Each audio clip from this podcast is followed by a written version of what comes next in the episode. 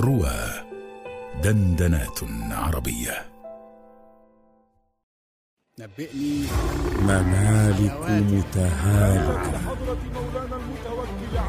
ملوك جبابرة. قوانين قاسية. حروب عظيمة. ملاحم تاريخية.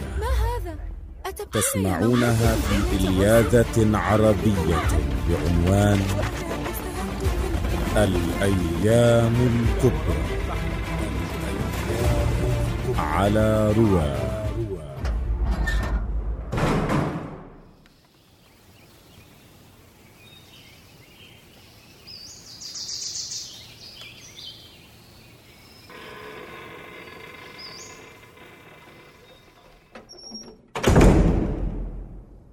أبيت اللعن يا مولاي. ادخل يا ابن مارينا علمت أن كتابا قد جاء من المدائن. كتابا من زيد. نعم يا مولاي.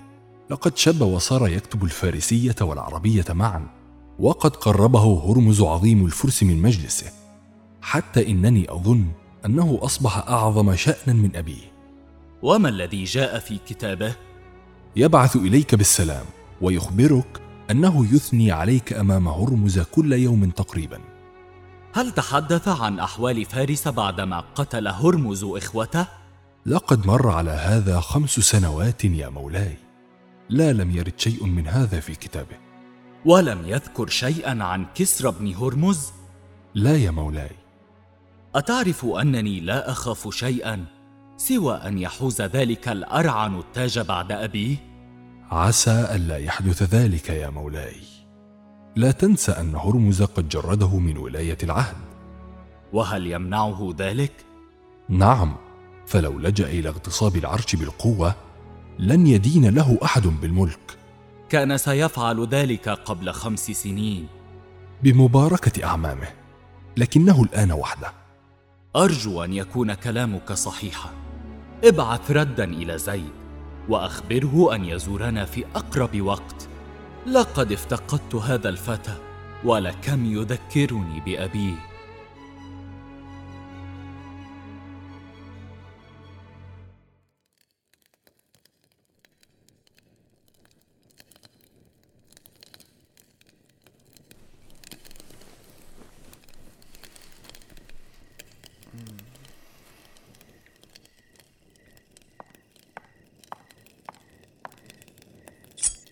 استيقظ. استيقظ يا أبي. ماذا يحدث؟ ما هذا؟ لا تعرف ما هذا يا أبي؟ هذا خنجري. أقسمت يوم قتلك لأعمامي أن أغرسه في قلبك. هل جننت؟ يا حراس! يا حراس! لن يأتي أحد إليك. لقد ثارت الأقطاب عليك وقد فقدت ملكك اليوم يا أبي. أنت كاذب. قم معي إلى النافذة. وانظر إلى ساحة القصر. هذا لا يمكن أن يحدث. بل حدث. بعد أن استنفدت كل أيامي ومواردي طيلة السنوات الخمس المنصرمة في تأليب الأقطاب عليك. حتى ثاروا أعلمت أن جيشك في صفهم؟ أيها الخائن ما أنت بابني؟ بلى. أنا ابنك وسأصير ملكا بعدك. آه! عيناي! لقد فقدت عيني أيها اللعين! وهل ظننت أن أقتلك بهذه السرعة؟ سأعذبك كما عذبتني وعذبت أعمامي. يا حراس! يا حراس! إلي إلي يا حراس! لن يأتي إليك أحد! أتشعر بخنجري وهو يمزق كبدك؟ ها؟ كيف هو شعورك وأنت تعرف أنك لن ترى شمس الصباح؟ لن يستقيم ملكك أبدا لن يدوم لك ملك قتلت هرمز قتلت هرمز وصار ملكه ملكي. اعلمي يا فارس أنني من اليوم برويز شاه شاه الفرس المعظم.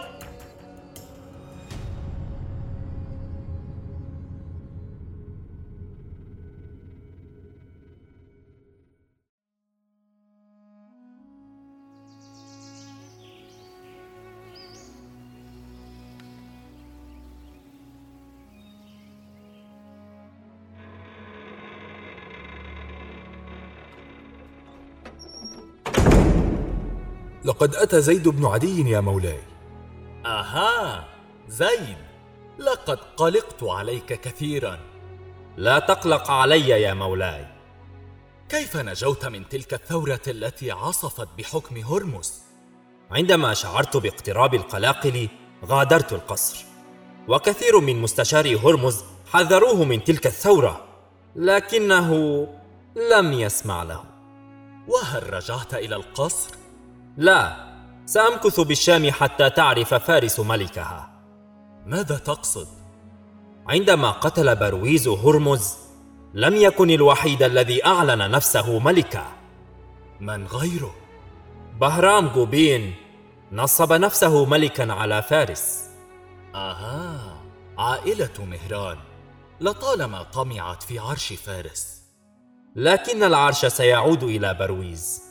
إنها مسألة وقت فقط حتى يستجمع قواه ويعد جيشه ويحارب بهرام ويفوز بالملك. لقد أحسنت فعلا بالابتعاد عن المدائن في الوقت الراهن. إن أردت المكوث معي بالحيرة حتى تهدأ تلك الحرب فلك ما شئت. لا أستطيع أن أمكث طويلا خارج المدائن وإلا عدني برويز خائنة. سأقضي أياما بالشام ثم أعود إلى المدائن. وفي رأيك ماذا أفعل الآن؟ لا شيء. ستنتظر مني كتابا أخبرك فيه أن برويز قد مكن له. حينها ستدعمه وتأتي لمبايعته. نعم الرأي رأيك يا زيد.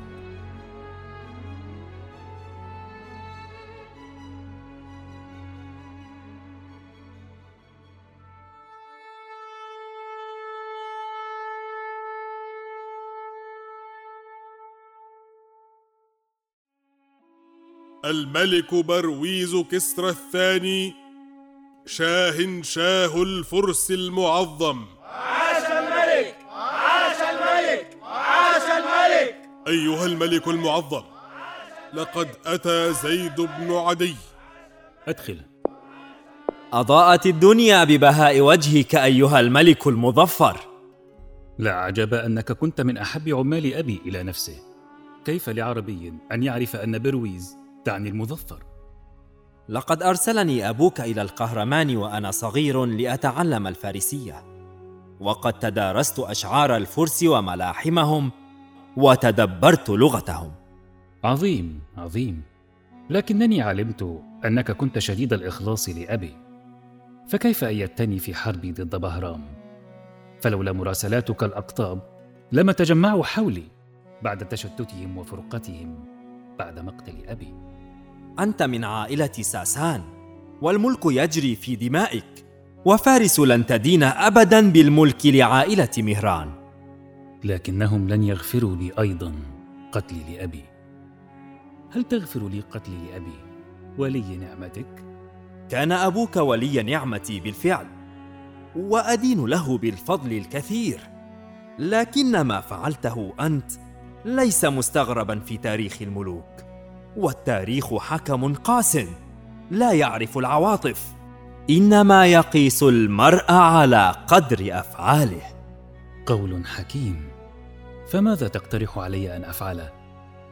كي أصبح عظيما كملوك فارس الأوائل. اولا يجب أن يرى الناس ملكك كاملا. وهل ينقص ملكي شيء؟ نعم. أنت على دين المجوس.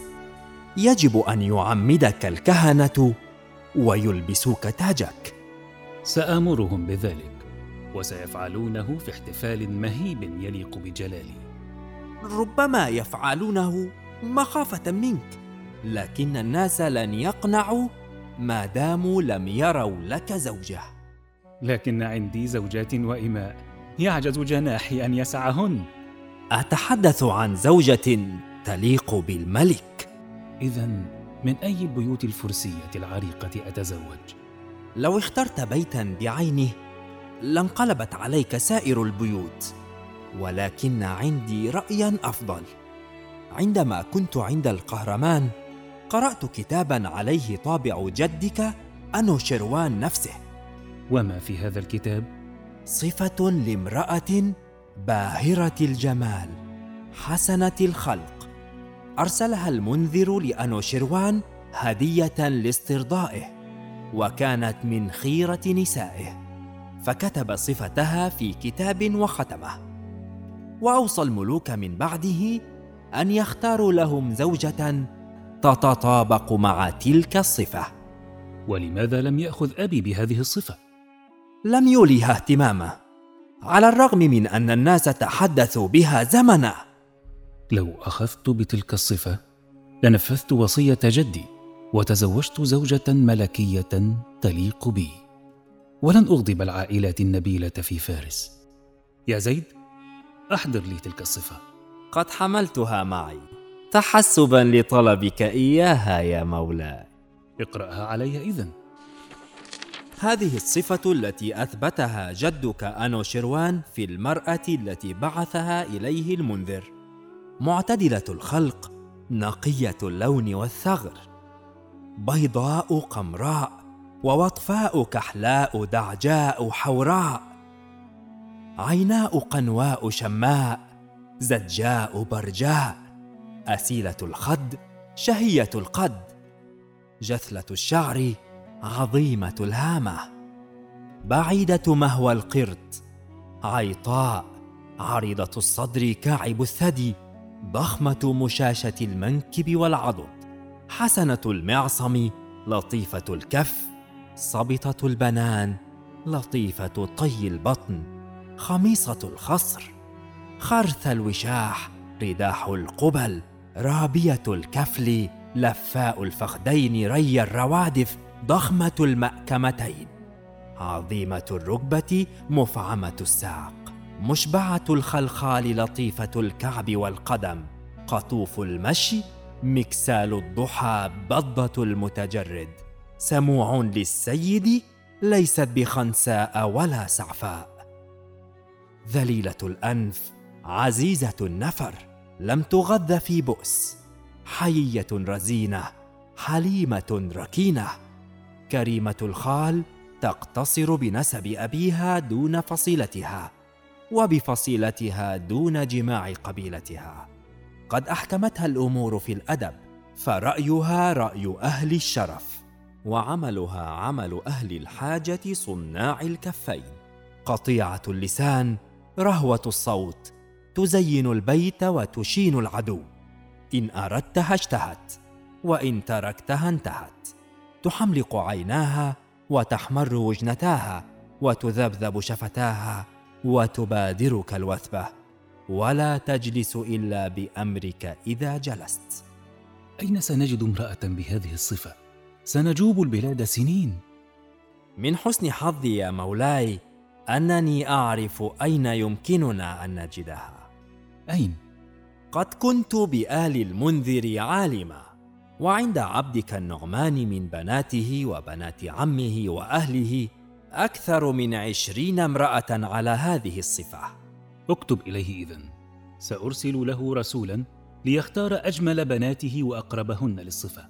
أيها الملك إن شر شيء في العرب عامة وفي النعمان خاصة أنهم يتكرمون عن العجم. يتكرم عني أنا؟ وأنا عظيم فارس ورب نعمته؟ هكذا يزعمون لأنفسهم فأنا أكره أن يغيبهن عمن تبعثه إليه أو يعرض عليه غيرهن. فما الرأي عندك إذن؟ إن قدمت أنا عليه فلن يقدر على أن يغيبهن. فابعثني وابعث معي رجلا من حرسك يفقه العربية حتى أبلغ ما تحبه. حسنا. يا جاهمساب أمرك أيها الملك. أعد عدتك للذهاب مع زيد إلى الحيرة. أنت تفقه العربية. أليس كذلك؟ بلى يا مولاي أفقهها. اذهبا معا إذن وأريدكما أن تعودا إلي سريعا ومعكما المرأة التي سأتزوجها.